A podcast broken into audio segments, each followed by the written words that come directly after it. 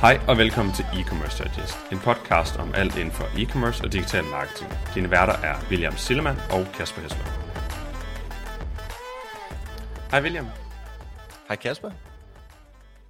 I dag der har vi øh, Frederik med i studiet fra øh, Profitmetrics, så vi skal jo sjovt nok snakke lidt omkring øh, profitdata og alt det, der er muligheder inden for, for det univers. Hej Frederik, kan du ikke lige prøve at smide lidt ord på dig selv og hvem du er? Det kan du tro.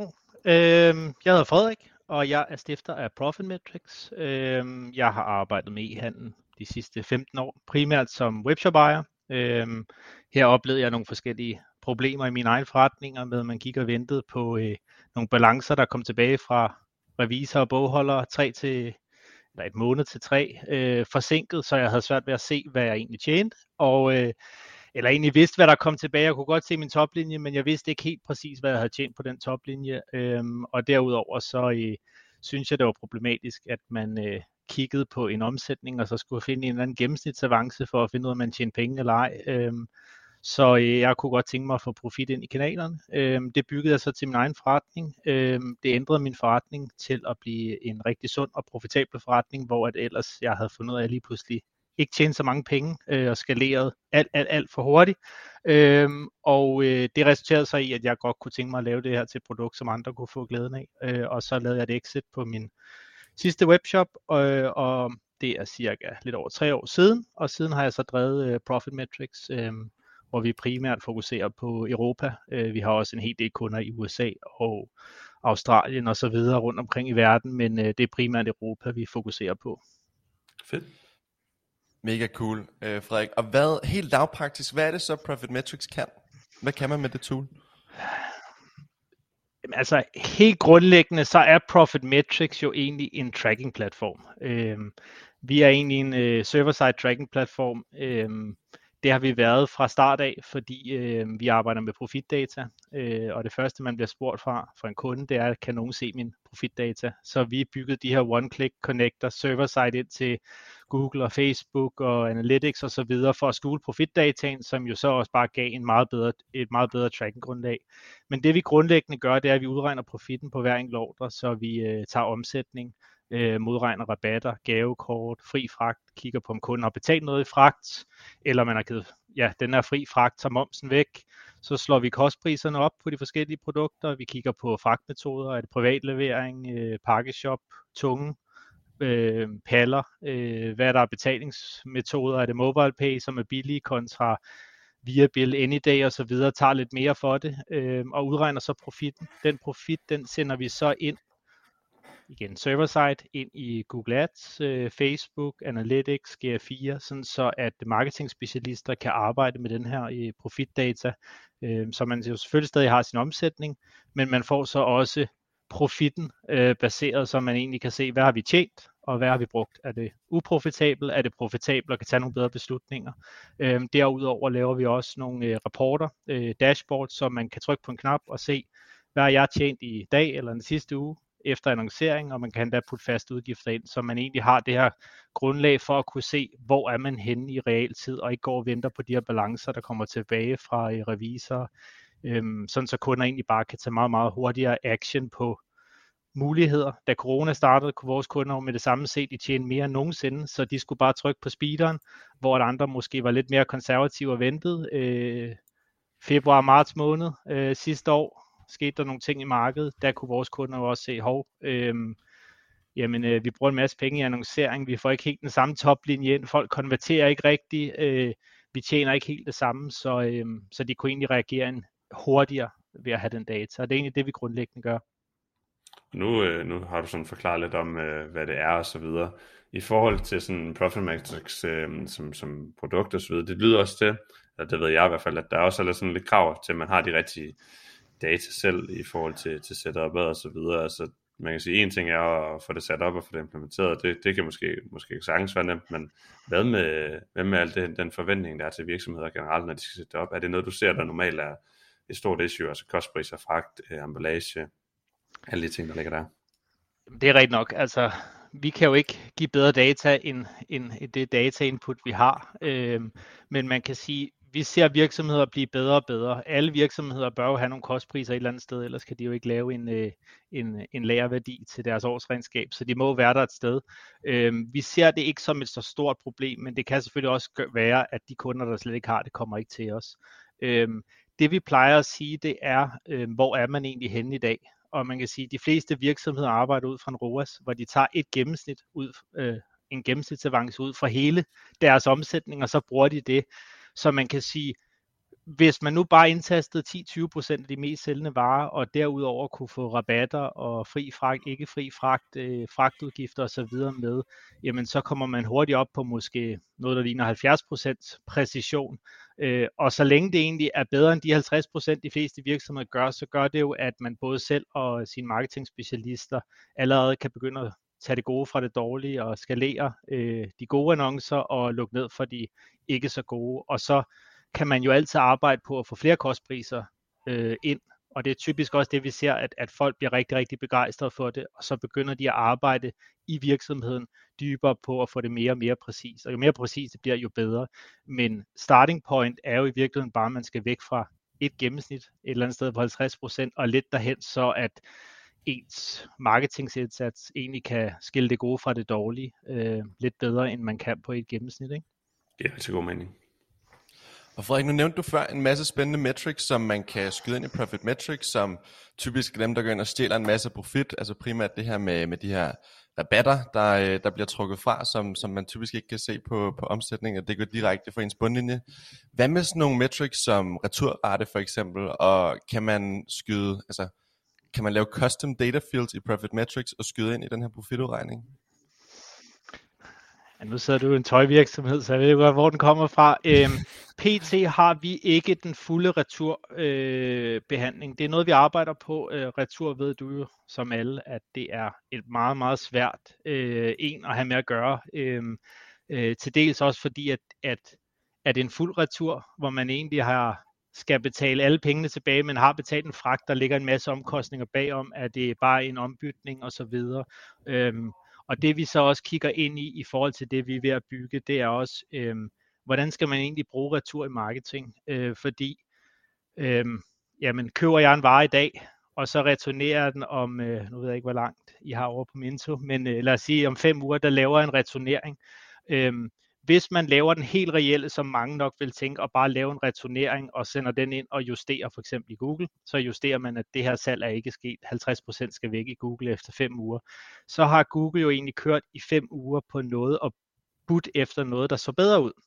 Så min tanke er lidt at gå ind og prøve at kigge på, hvad er den forventede retur på ordreafgivningstidspunktet, så man siger, jamen okay, sko har den her retur, eller de her brands, hvad er der historisk retur på dem her, og så egentlig fjerne noget af den fortjeneste på pågældende tidspunkt, og så sende det ind i platformene, sådan så man egentlig, det er ikke den præcise retur, men at algoritmerne og marketingsfolkene arbejder efter noget, der er mere forventeligt i forhold til en rigtig profit, i stedet for at mange kører jo månedlig kigger de på månedlige rapporter.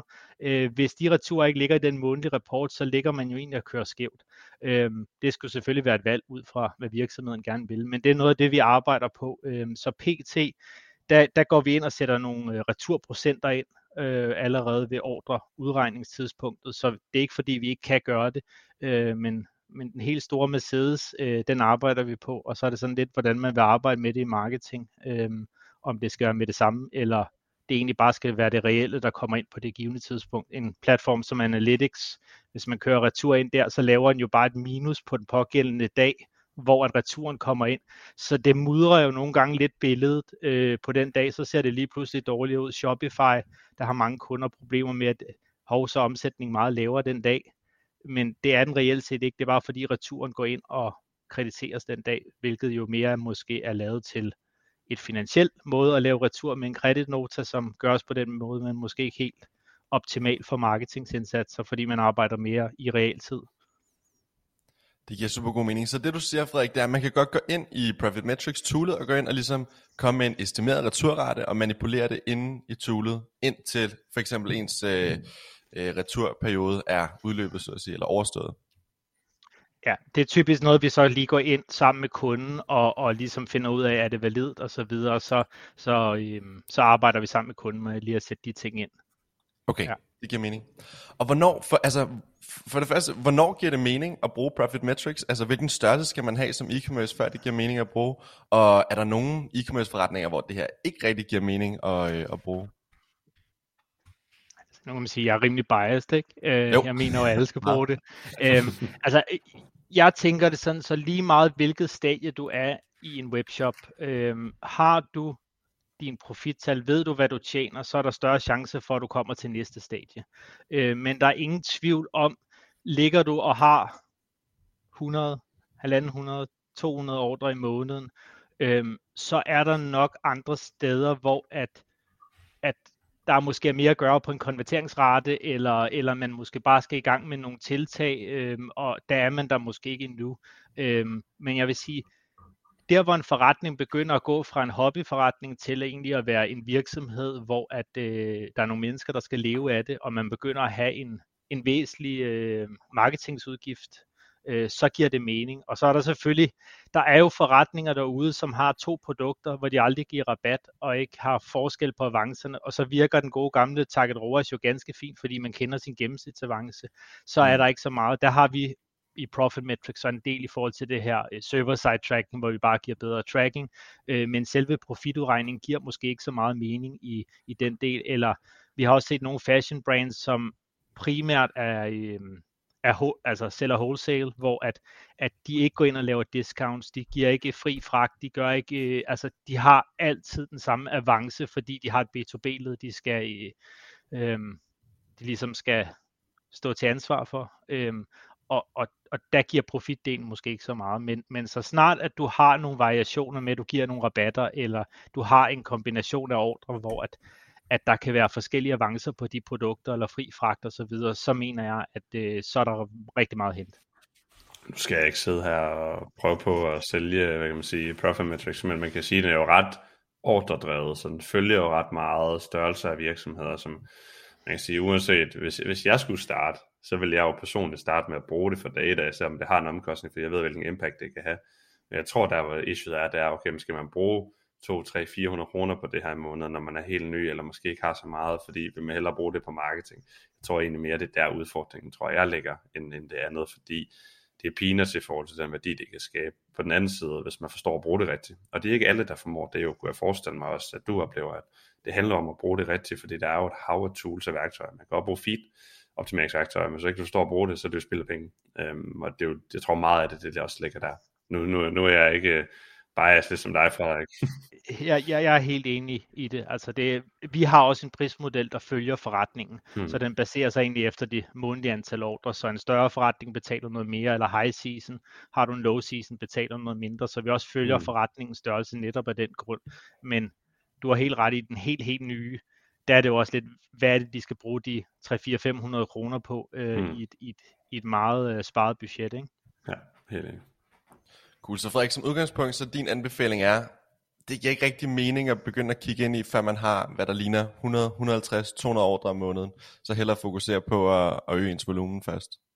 Ja, det er jo nok der, ikke? fordi der, der begynder der at være, være en omkostning, og der begynder du også at have en webshop, hvor du egentlig har nogle, nogle, nogle ting at dreje på. Ikke?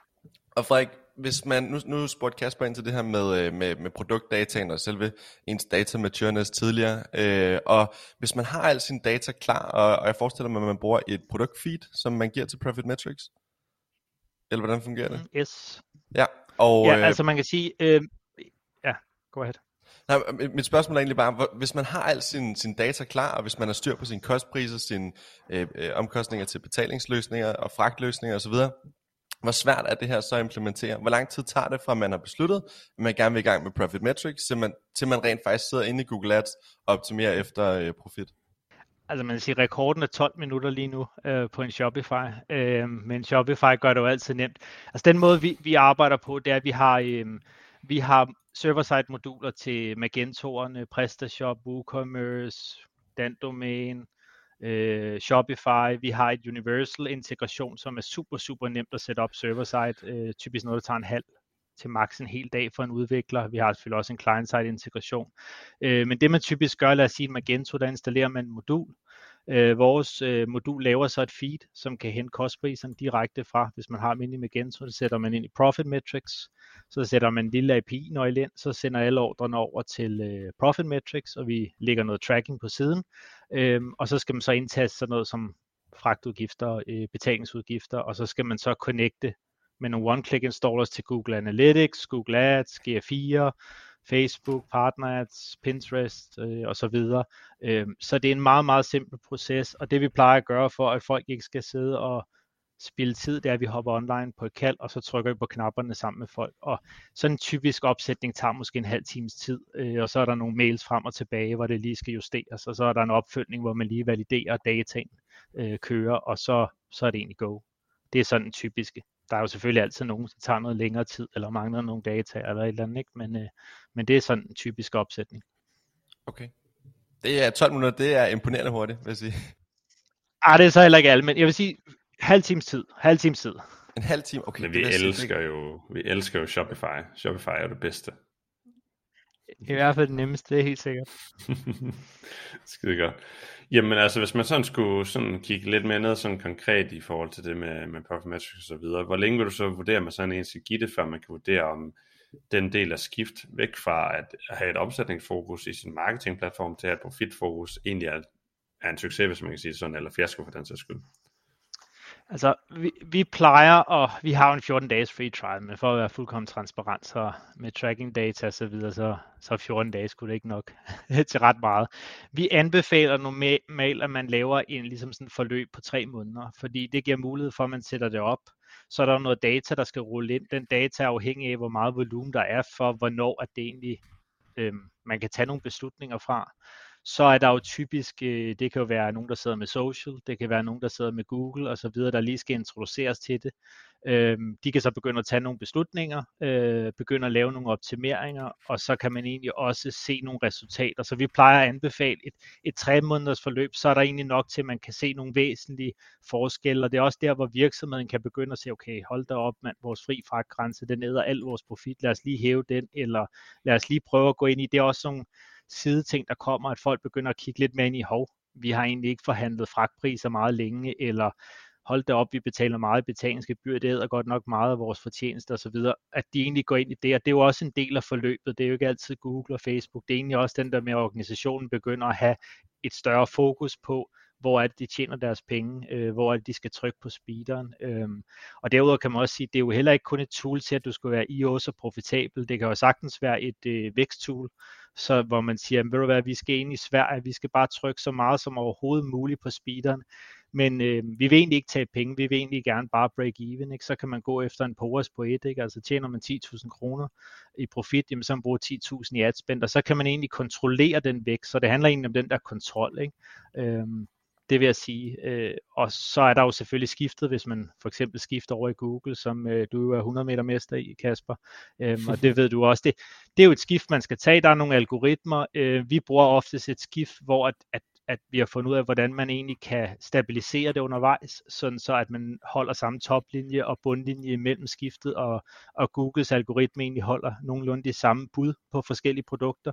Øhm, men, men så er det jo lidt op til algoritmen, hvor hurtigt en lærer øh, er det, og begynder at optimere, og begynder at, at, at byde anderledes på produkter. Nogle af de her høje omsæt, øh, omsætningsprodukter, der måske ikke har så lav øh, eller høj avance, der kan det være, at den begynder at justere lidt ned, og så begynder der at være en masse produkter, der normalt ikke lige får den chance, fordi de ikke giver altid den der kæmpe høje omsætning, men egentlig er super profitable. Ikke? Øhm, men tre måneder er typisk det, jeg vil anbefale. Der, der er der nok til, at alle i organisationen også ligesom kan komme ind og begynde at benytte det og få noget transparens og kontrol i forretningen. Det giver rigtig god mening.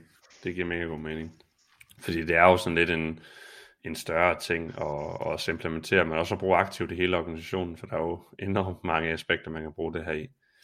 Øh, med far for at stille spørgsmål, du sådan måske delvist øh, har svaret på, hvad ser du så egentlig, der normalt sker, når man sådan implementere profitdata i sin forretning generelt øh, i forhold til det. Altså man kan sige, selvfølgelig er det nemmere at track overskud og så videre, men, men hvad du generelt ser, der sker både for dem, der ejer virksomheden, men måske også dem, der sidder med marketing i virksomheden? Altså det, det vi typisk ser i starten, det er jo, øh, vi har et tracking produkt, vi kalder Conversion Booster, som i snit giver cirka 15%, 15-17% flere konverteringer, der bliver sporet af Google for eksempel. Nu når vi snakker mm. måske mest Google, det er jo nok den største kanal mm. for vores kunder. Øhm, allerede der, der sker jo et løft, fordi at der bliver sendt meget mere data ind til Google, så Google kan tage nogle bedre beslutninger i algoritmen øhm, og så videre. Og så kan man sige, typisk, når folk får det på, så der de starter, det er egentlig, at de begynder at se noget, der ikke er så godt. Og det skruer de så ned for. Øh, men også, at de ser nogle kampagner, hvor de siger, at den her ROAS, den er jo alt, alt, alt, alt for høj. Fordi det første er måske ikke at skifte over til at køre på fit-dataen, det første er måske bare at tage nogle beslutninger ud fra det, og så ser de, jamen, den her ROAS på 8, som vi altid har sagt, vi skal have, det behøver vi slet ikke. Vi kan faktisk sætte ROAS ned og få noget mere volumen. ind. Så det vi typisk ser, det er, at, at, at der er en besparelse på, altså det er jo altid forskelligt, men en 10-15 nogle gange op til 20% i, i adspend, men også at toplinjen går op, fordi man egentlig får mulighed for at skalere nogle steder, hvor man er meget mere profitabel, end man egentlig troede. Øh, men, men det er jo altid case-specifikt, øh, så det er svært lige at sætte nogle procenter på det. Øh, men det er typisk det, der sker til at starte med. Der bliver sparet noget på adspend, der bliver lukket ned, og så bliver der trykket øh, lidt hårdere. Altså det bliver egentlig bare allokeret til der, hvor, hvor man får nogle øh, positive overraskelser over, at man egentlig tjener flere penge, end man troede. Fedt. Og her på, øh, på faldrebet, nu er vi os den her makstid, vi gerne vil prøve at holde os indenfor, så øh, den sidste er egentlig her som spørgsmål, det er mere, om du har en case, du må dele med lidt tal og diverse ting, om du har et eller andet fedt, du må dele her nu. Kan det godt være, at du ikke må, men øh, nu spørger jeg alligevel.